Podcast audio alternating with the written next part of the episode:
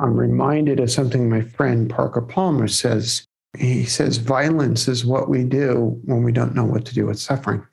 And whether it's the angry surgeon or the depressed and suicidal resident, they're both expressions of violence. And the resilience that's necessary in the healthcare system seems to be the capacity to deal with suffering.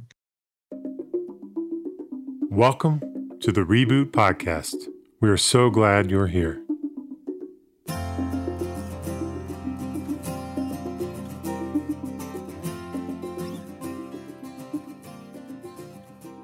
have a client who seemingly had it all.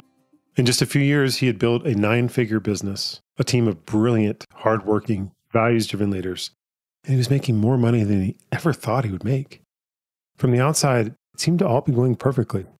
And yet he consistently found himself out of energy, apathetic, checked out. And the gap between how he should feel and how he felt made it even worse. It's an issue that we often see at Reboot. It's an issue that I've certainly wrestled with myself. And it's an issue that even more folks are dealing with in the midst of a pandemic burnout. My client, like so many, he tried to address the burnout with some of the strategies we've all heard. He took a big break and went on vacation, scaled back his responsibilities. He tried exercising more, he tried meditating more. And while some things helped for moments, nothing really seemed to stick. Burnout can indeed be a function of just simply working too hard for too long, or working hard in extremely challenging conditions. But that's not usually where I see people burning out. A far more common reason for burnout is when I see people working too long, too hard, outside the core of themselves. The farther you are from the core, the more burned out you feel. Now, being away from your core might mean you're asked to work in a way that is out of alignment with your core values. It might mean you're constantly engaging in work that just takes energy and never gives it. It might mean that you're being asked to be someone you are not. But the thing that they all have in common is that you are ignoring the voice that is within, the voice that says, this is who I am. This is what I care about. This is what I need.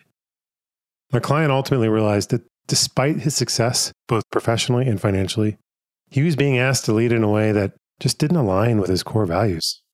So every morning and every evening, he had to look at himself in the mirror and see a man who was acting and doing as someone else. So he resigned. And since he resigned, I've never seen someone more alive, more energized, more themselves than he is today. No vacation or shift in work responsibilities can bring that energy back. No exercise or meditation routine will restore you from burnout. You have to go within. You have to go to the core. The more fully you are yourself, the more fully you are connected with your values, your purpose, the more energy you will have, the more alive you will feel. For cardiac surgeon Dr. Simon Maltais, Long hours in a demanding work environment were to be expected. But slowly over time, he still found himself just burning out. When he looked in the mirror, the outer Simon was becoming unrecognizable to the inner Simon. In this conversation, he shares how his quest for perfection, his desire to be sparkle and loved, led him further away from his core down a destructive path fueled by anger, alcohol, and self criticism. Jerry and Simon also discuss the high rates of depression and burnout among healthcare professionals and the resilience they need to deal with the suffering that surrounds them. In sharing honestly about his experience, Simon hopes that his colleagues in healthcare, as well as those who are just in high intensity environments, will feel less alone and feel inspired to find their way to their core. Enjoy.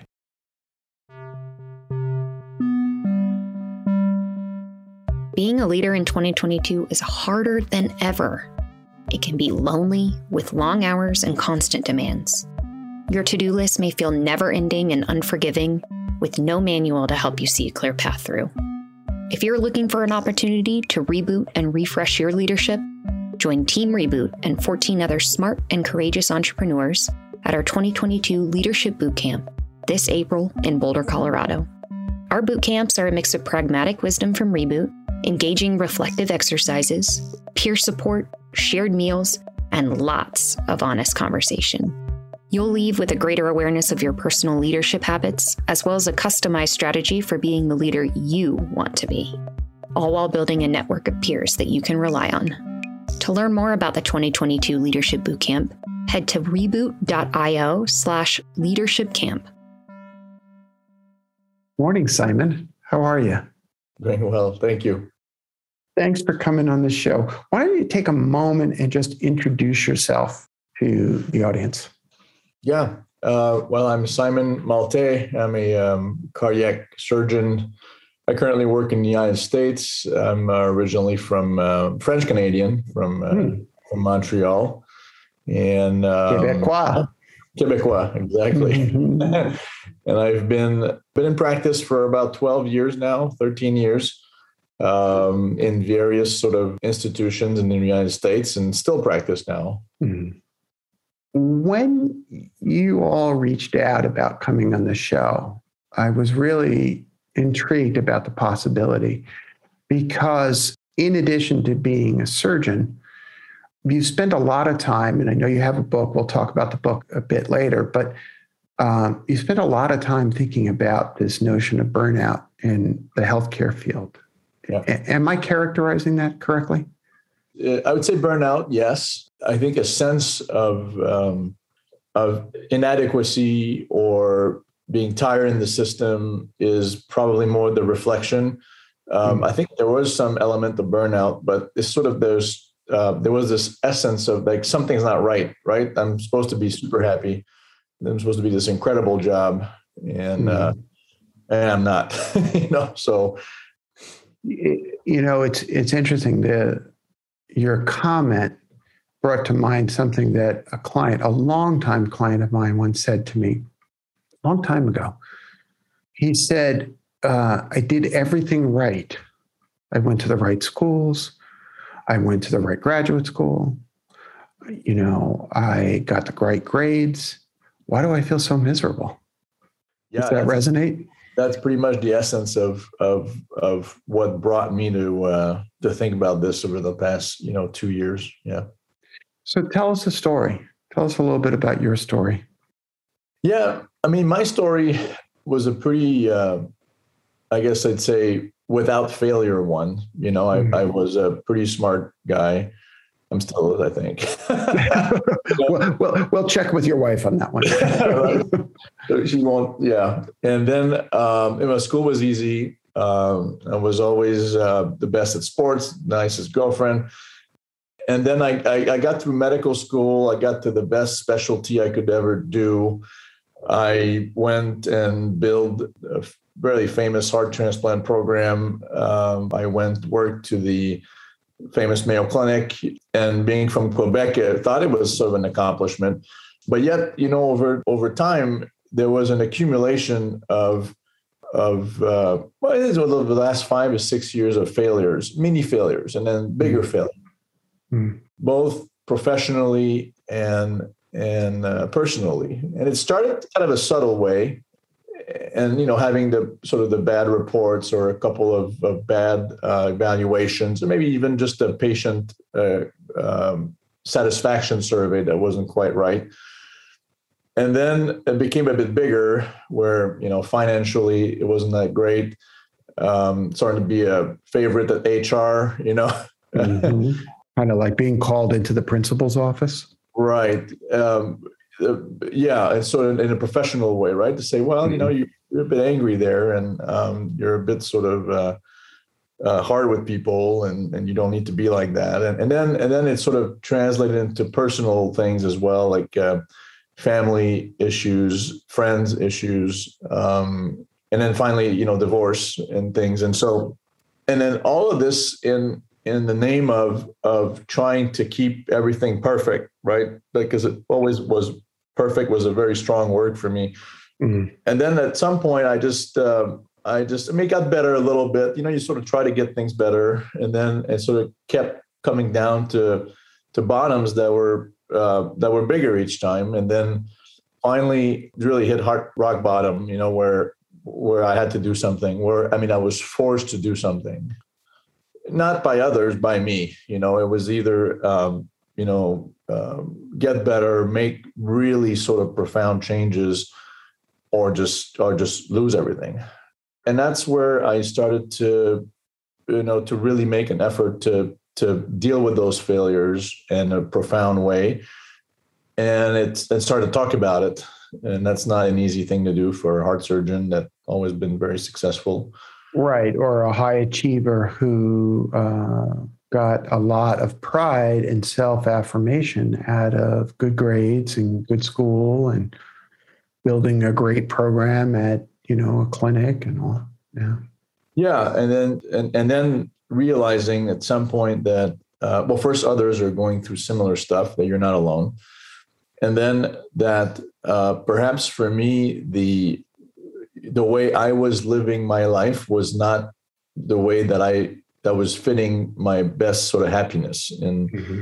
in some ways, or the the things I wanted to to do with my professional career were at odds with my values, with my with my health at times, and so um, and it takes a profound intent to change that uh, and a certain dose of humility um, to uh, to start making those changes. And I and it's still it's still a daily you know a daily struggle, but feel like I'm in a better in a better moment. Yeah, the the folks who listen to this show know a lot about uh, my own story, and I'll, but I'll, I'll, say this: I I feel kinship to the story that you tell because while uh, you know my career path was through finance and not medicine, uh, I was 38 when I was at that rink. I mean, I had unexplained neurological problems, I had migraines, I was vastly overweight, um, I was a wreck, honestly. And the way I often described it is that the inner me did not match the outer me. Right. Right. The outer me, interestingly, I, I wasn't in trouble with HR I was too too good a boy to do that. But uh, the what I was dealing with was the outer projection that people would place onto me of success, and then inwardly, I was grappling with deep, deep unresolved issues that really prevented me from being the man that I was born to be. Right. Right. Does that resonate? Yeah, Jerry does, and I think the um, the you know I, I, was listening to what you were saying, and, and, in some ways there's a lot of things that resonate. Uh, success for me was just a um, it was an undefined measure. It was just this word that people used, mm-hmm. right? And to me, it was objectively measured by the number of papers you were uh, producing each year, the number of cases you could do, the accolades you had the miles you travel every year, um, and and that and and that was a, a constantly an unreachable goal. You can always do more. You can always get further. And I got to the point where, yeah, I was uh, I was 60 pounds heavier. I was sick too. I was sleeping terribly. Um, I was drinking a lot of alcohol to forget all about it.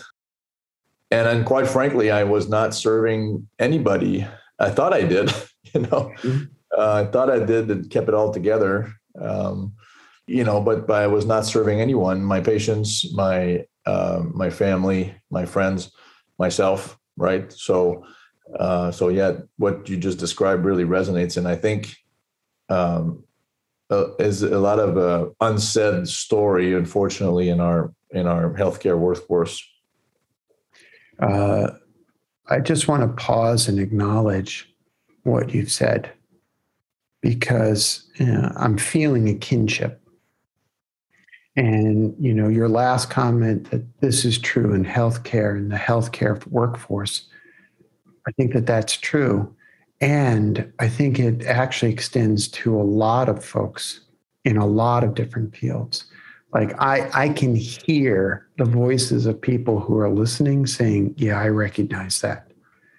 And I'm going to be a little bit gendered in my response and say, I think this is this can be particularly challenging for men, especially men who take their sense of self-worth and their meaning from the work that they do. Absolutely, and uh, you know, we we have um, I've had the chance to meet, uh, you know, through the book or through just my uh, collaborations and just by talking about my significant issues other people in other domains whether it's music uh, i have a good my one of my best friend is a uh, soccer player retired soccer player. And um, you know uh, professional athletes and, and mental health and professional athletes now is is just is all over the news and there are a lot of similar themes you know? Sort of personality themes that sort of uh, cross path between between those uh, those sort of high achieving environments right? Sort of uh, whether it's healthcare and not just doctors. I think people that work in this sort of high intensity environments. Yeah. The the uh, there's language i use in my book um, to describe some of the early belief systems that set in when we're children that can, in a sense, feed and drive the ambition. And, and that, you know, you said it well, there's an almost ineffable yet incredibly seductive notion of success. Um, and I refer to it, you know, harkening back to uh, software engineering as subroutines, the early layers of programming that define what the machine is supposed to do. For me, part of what drove me was a fear of not having enough money that stemmed from my childhood, that stemmed, and even a projection I had about my grandfather, Dominic Guido, who uh, I often uh, talk about the fact that he had a pantry in his kitchen, and in the pantry was always a tin of lemon drops. And in my mind, these lemon drop candies became symbolic of having enough and part of what drove me in my 30s was the pursuit of enough lemon drops to mm-hmm. finally feel safe. So, with that as this kind of background, I'm curious is, you know, you've clearly, you know, you hit this rock bottom as you described it, this yeah. physical and emotional collapse where the where the things that you worked hard to create were either gone or threatened to be gone. Right. Right. What what were the subroutines for you? What was it that was driving you so hard? Well, the um, for me, there's probably two things. Um, you know that I call I talk about in the book as being sparkle and be loved. I think that's the from early age it was to be looked at. Um, I think maybe that's my Gemini side of me, but mm-hmm it, it, became this really strong sense that I had to be at the center of everything and people needed to love me. And, um, mm.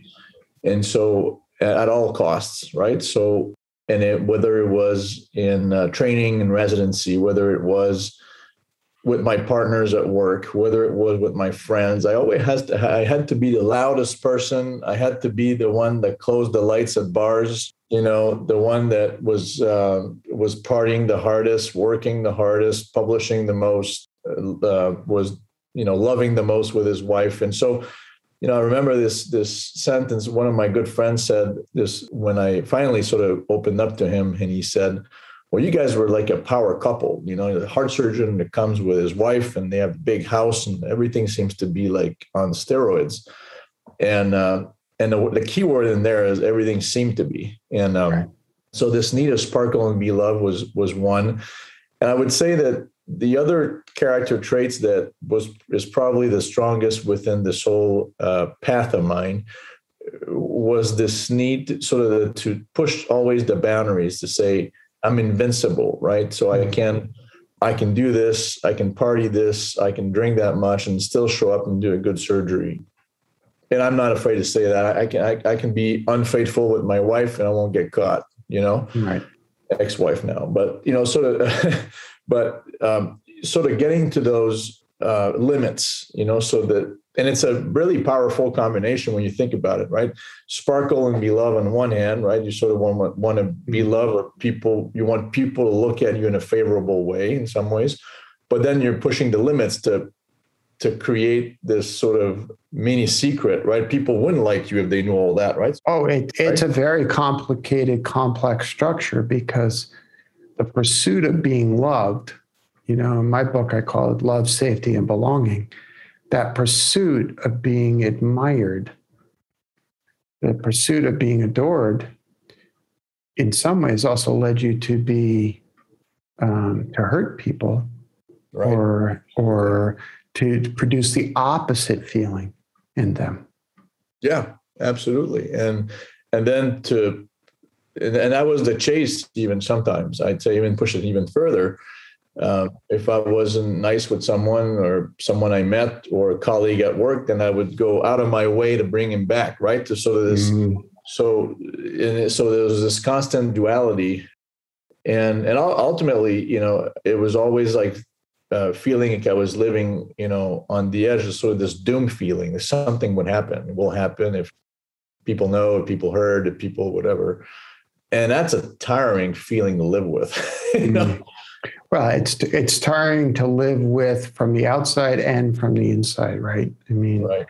Um, there, there's something about the whole construct that just uh, no longer serves you.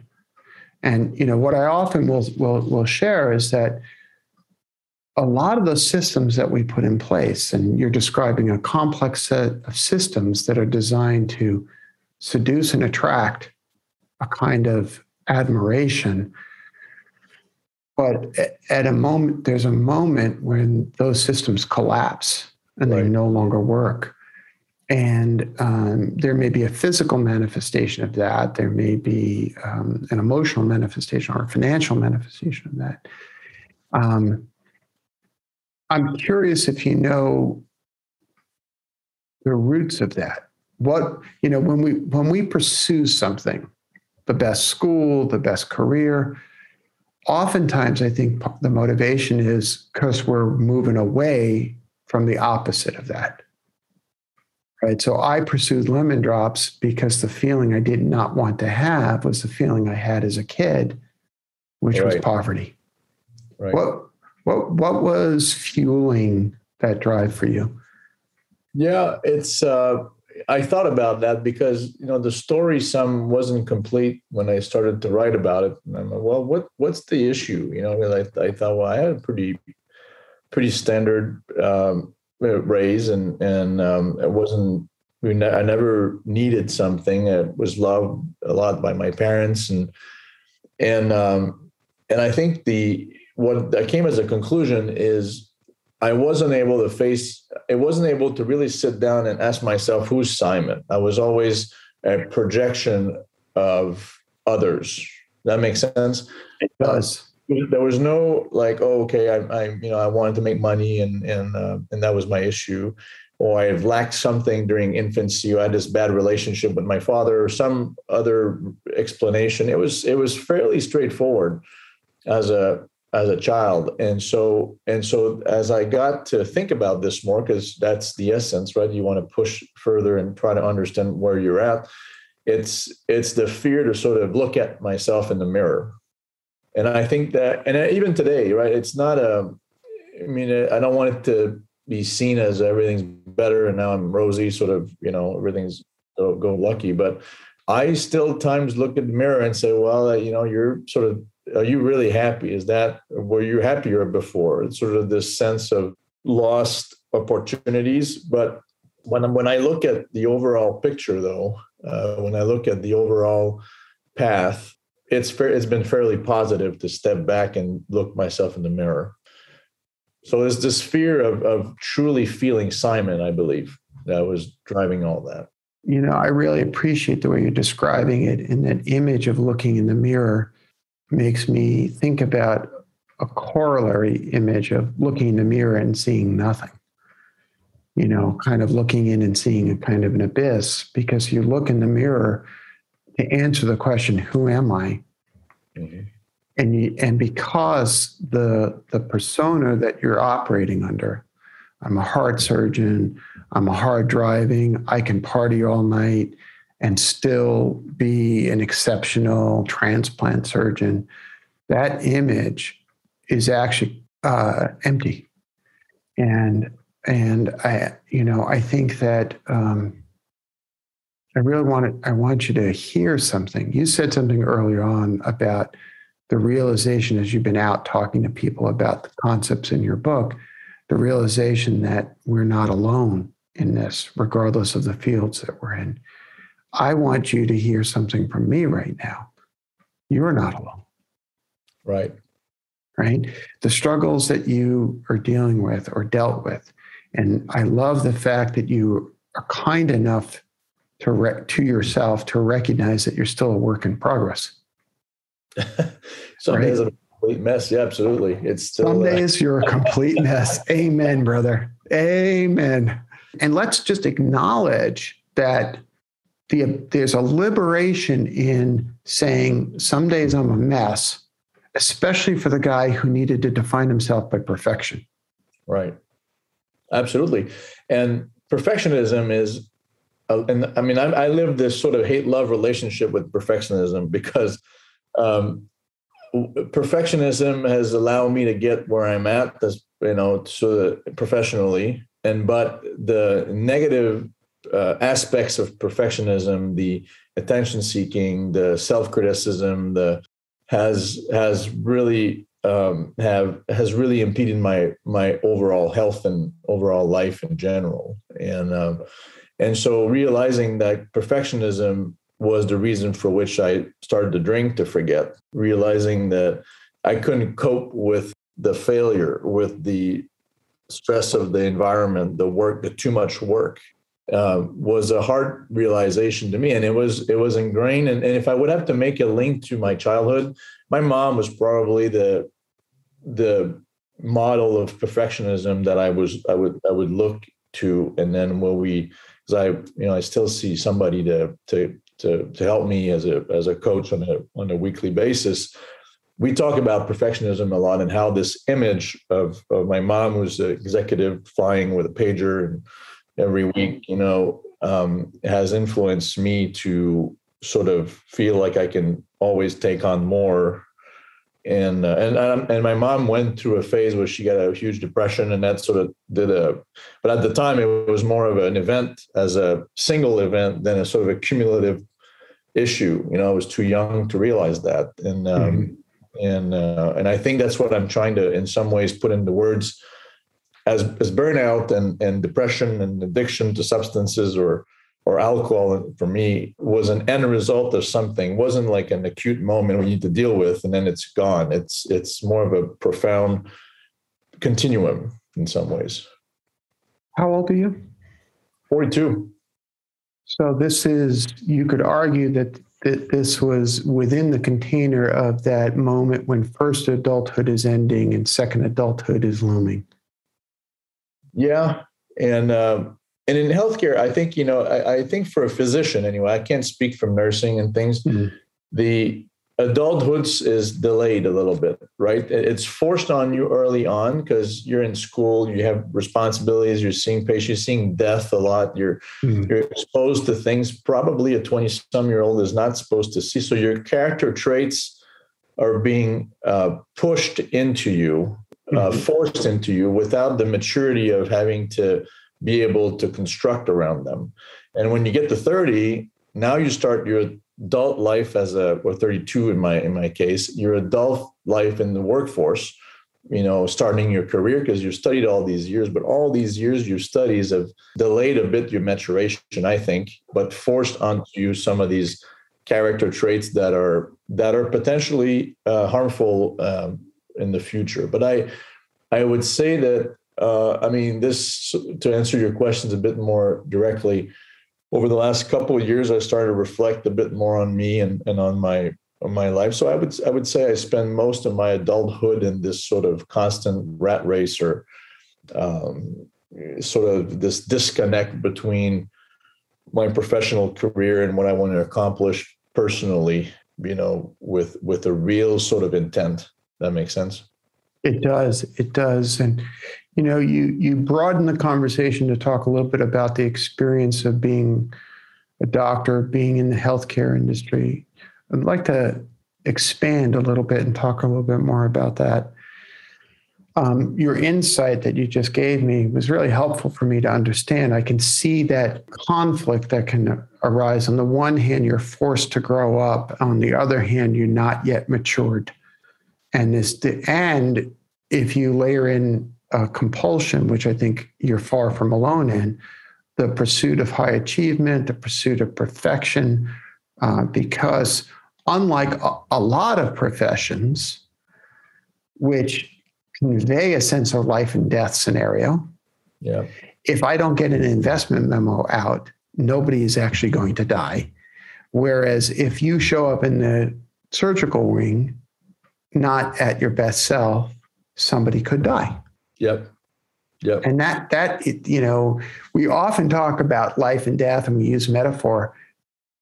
The truth is that this is real.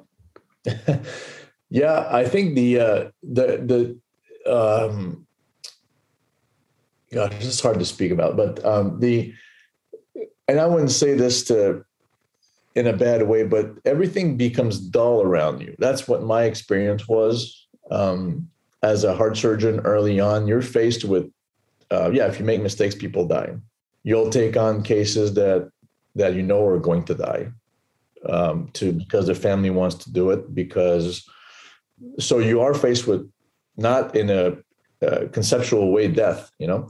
So in a really sort of truly, uh, I mean, you're, there's days where you lose two people, and you have to come home to your family and friends and sort of act like nothing, or or deal with well today i couldn't really pick up the mail because uh, um, uh, you know because i don't know i had to do the grocery. So i mean when you come home everything becomes like a in slow motion i mean in mm-hmm. some ways right? So that and then my ex-wife used to say that it's like you're not listening to me you know? It's like you're uh, everything i say to you is boring. I'm like it's not boring. It's just the the it's like when you um, you have a cold and then your friends dealing with brain cancer um, you know, it put things in perspective. And so when you come home and, and your wife's like, couldn't buy this thing on Amazon today, or I can uh, mm. can get that dress I wanted, um, and not because she didn't have anything to say that was interesting, but everything sort of takes a perspective, and and that's and that's not normal. Mm-hmm. Uh, you know, I'll venture to guess. I could be wrong, but I think what you were doing was trying to protect your own heart in some ways, yeah, you become the you learn how to sort of just walk by, um, how to just go straight from the from the um, from the hospital to the bar right corner, have a couple of beers, um, and and allowing you to do that to say, well, that's okay. I had I lost somebody today, so I'm gonna have a few shots, a few beers before I go home. Right, that's normal. Well, it's it's you know I think that a psychologist would call it disassociation. Right. And that kind of splitting off is a defense mechanism. And, uh, you know, I want to be clear. I, I hear a profound sense of responsibility in you for taking responsibility for your own behavior. But I also want to give you the ability to sort of look at this behavior on the part of anybody who's listening and say what what is in fact going on? It's a survival strategy which to me speaks to the need for mental health support throughout the healthcare industry.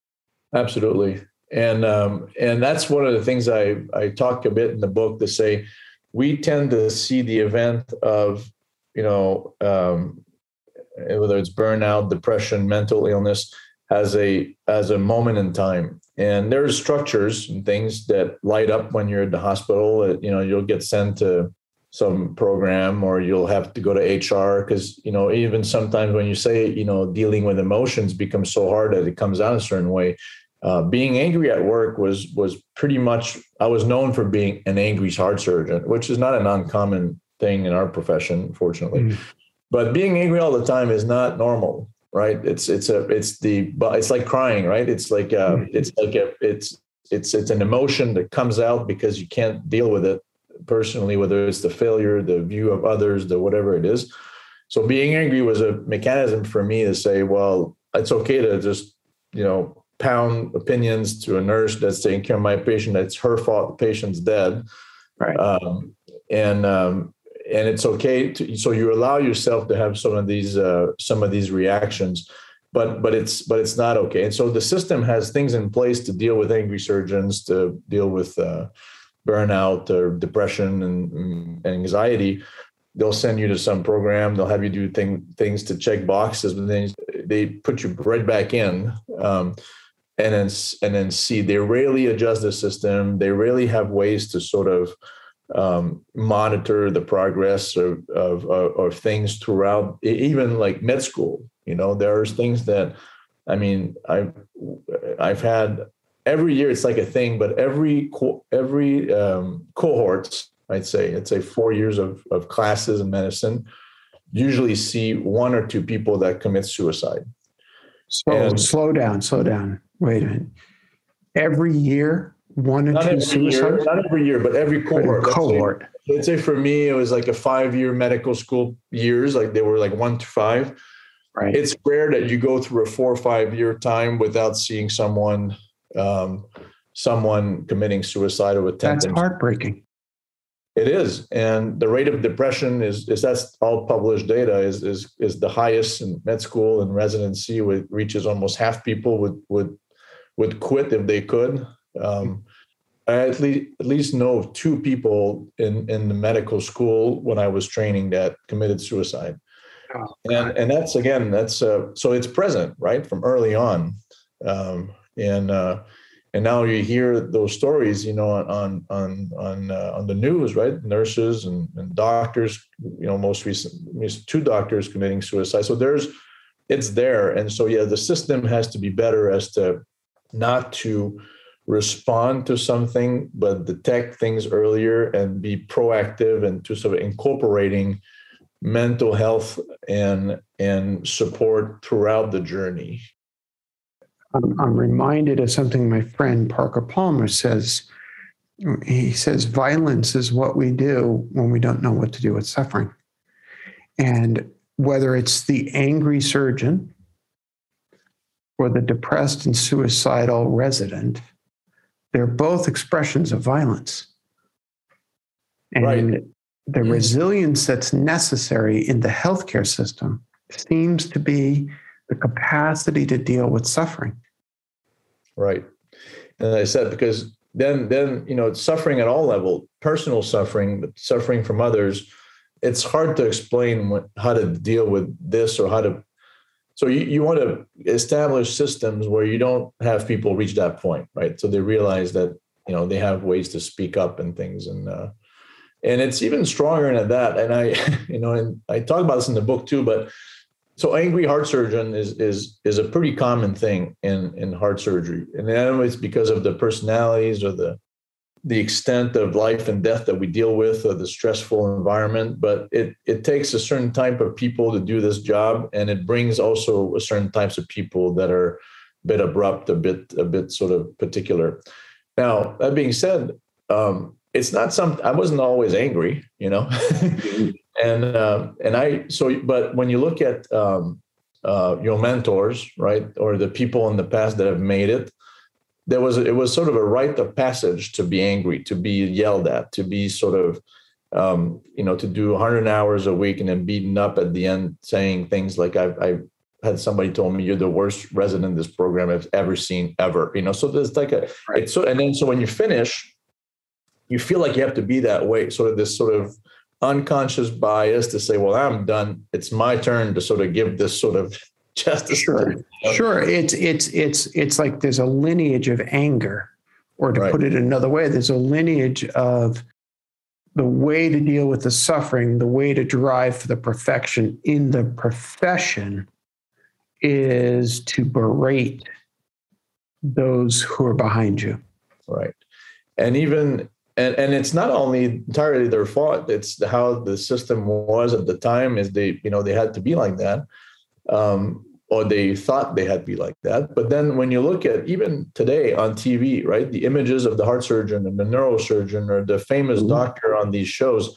I mean, Dr. House um, is not a particularly uh, fun guy. Very smart dude. Right. You know, and then you look at uh, you know Dr. Austin and these shows like The Residence. The guy is, is an animal. I mean, he's he's he's been thrown in from jobs to job from HR, phenomenal surgeon. But so you know, you go to work as a as a young doctor to learn how to be a heart surgeon, and then you learn from um, being berated a little bit.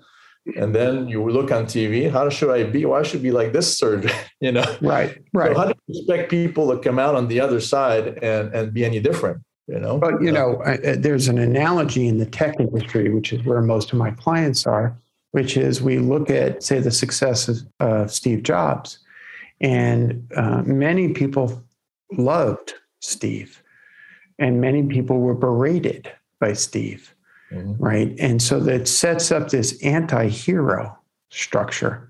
Yeah. Uh, and, and it becomes the model.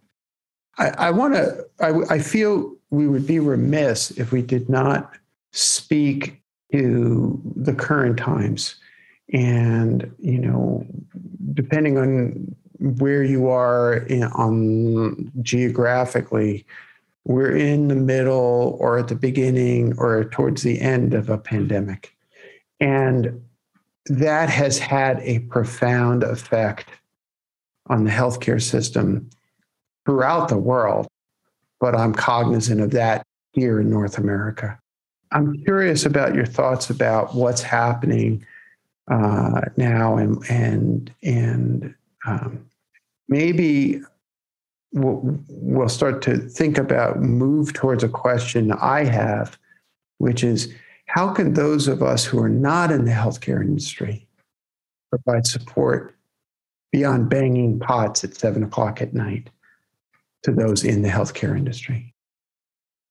Um, I think COVID is is has put everything on steroids. It has, uh, and that, and I mean, all the issues that were there before, whether it's resources, whether it's mental illness, whether it's um, access to resources, uh, limitation of treatments, um, sort of um, issues with patient pathways. Everything has been sort of been um, exposed, so to speak. I mean, the resources were a problem, the waiting time were a problem, the access to, to healthcare was a problem. But the particulars about COVID, and I think I think when we look back at history about this time, is is the how lengthy it is. I mean, and then, so you add another layer of exhaustion. You add another layer of um, of just being tired or wanted to. The resilience of human beings, I think, has a limited capacity. I mean, for for a lot of people, so you could say, okay, I'm resilient. I adapt to something and things. Uh, when it, when you have to adapt uh, over two year time period plus, I mean, you can't be on par all the time, and so it has these fluctuations of people either being getting sick or even leaving all behind. I mean, the the aftermath to me of COVID, uh, where the so-called heroes um, will will have to deal with the ramifications of and the impact of the disease on the system is is going to be for the next decade. And uh, and and we'll see hospitals uh, you know close. We'll see hospitals fire people and we've seen that already. We'll see we already see there was a study that was just published in heart surgery where the volume has gone down by 50%. I mean, these people are still there, but the mortality that is observed uh, is 60% higher for the same type procedures that are supposed to have a certain degree of mortality. So patients are dying more. Uh, that means, I mean, cost. That means, um, and we don't talk about that enough, but um, just this past uh, four weeks ago, I lost two patients same day. And um, and then in this article, they talk about the mortality and how the surgery is getting harder and things, but they never talk about the impact of coming to your office and have two death and have to go back home or get back on the horse the next day and do the same thing over again. And so I think these the the the time for which COVID has been present has will have a significant impact. You know, I think um, I'm wired to be an optimist even right. when I'm a mess. right. And and uh, even in my own struggles with depression, I eventually tend towards optimism. And my hope, I've said this before about the pandemic generally, my hope has been that the, the cracks in the system that were revealed, whether it's racial injustice, economic inequity, healthcare inequity, the cracks in the system that got revealed by this will be answered by some of the things that we came to understand, which is that my personal health choices impact you and your personal health choices impact me. And the fact is, you know, you may or may not know this about me, but I'm a Buddhist. And one of the most important precepts in Buddhism is interdependence. I need you to take care of you, and you need me to take care of me. Right. Because we depend upon each other. And and your story about the healthcare industry, my hope is that we have a reckoning with the system where that, that goes way back to college, where we start training people who, you know, that college freshman who says, you know, I think I'm going to major in biology because someday I want to be a doctor. Right. Right. All the way to the end of the system where we're teaching end of life care, we're teaching compassion. I mean, I got to be honest with you, Simon. I know that you're a little bit rough on yourself these days because when you look backwards, you see, but I'll tell you this much the Simon that exists today, I'd rather you be my heart surgeon right. than the guy who was perfect four years ago. Oh, absolutely. You don't want that guy. I mean, you want him. He was real good. He thought he was better than he thought he thought he was. I want this guy. Right. Right. Because this this guy's got humility, this guy's got compassion. This guy gives a shit that two of his patients died in a single day. Right. Objectively, I, I it was actually objective evidence that I'm actually a better doctor now than I used to be. You know. Well, uh, I'll I'll give you a little Buddhist teaching, and I'll speak a little bit like your older brother because I am older than you. One of the most profound and important teachings, and uh, Roshi Joan Halifax is one of my teachers. She she uh, is the uh, founder of a center called Upaya in New Mexico, and she does a lot of work teaching resilience to healthcare workers. I highly recommend her books. She has helped me see this: is that training in the cultivation of compassion creates resilience in people. This is a bit of a mind fuck, meaning the more I open myself to other people's suffering, mm-hmm. the stronger I am. Absolutely.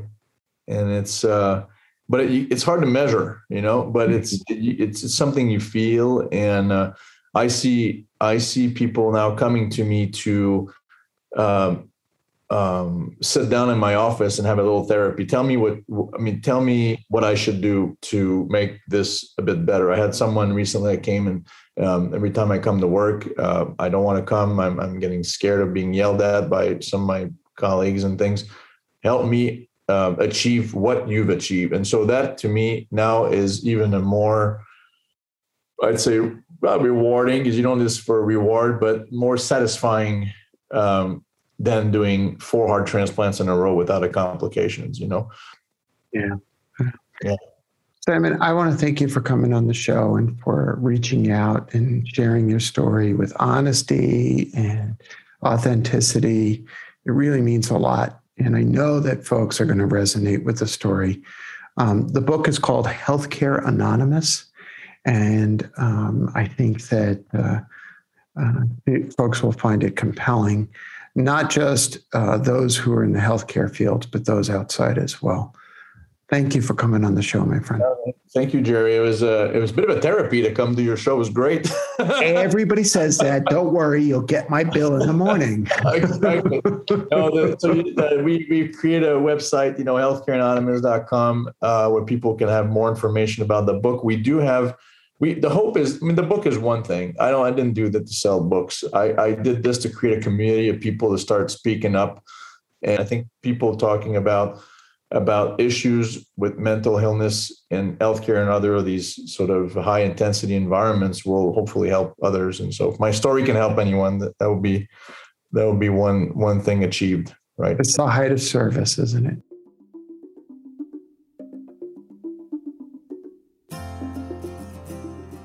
If you enjoyed this episode, go to reboot.io slash podcast to listen to all five seasons of our podcast conversations.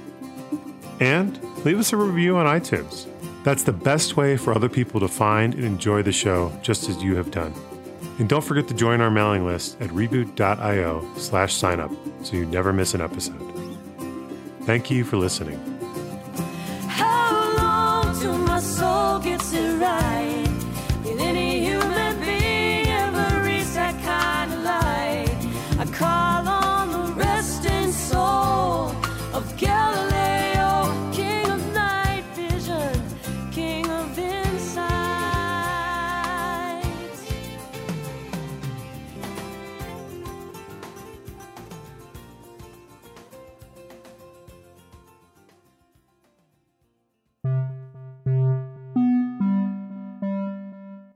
Looking to accelerate growth for the leaders and managers in your organization? Create a container of safety, inquiry, and accountability from which important insights, innovations, and solutions can emerge with Reboot Circles for management teams. Led by a reboot coach, these peer circles are designed to support leaders' growth and development through action based learning using real life challenges. Group sessions involve a mix of coaching exercises, guided journaling, facilitated group exploration, and time to process pressing issues and concerns. The facilitator holds the space, prompts the dialogue, and models the behavior of effective coaching. Circles for management teams enable rapid learning, teach fundamental coaching skills, and help build internal resiliency among teams so that your company can scale more efficiently. Learn more about how Reboot Circles for Management teams can support the professional development of leaders and managers in your organization at reboot.io slash circles for teams.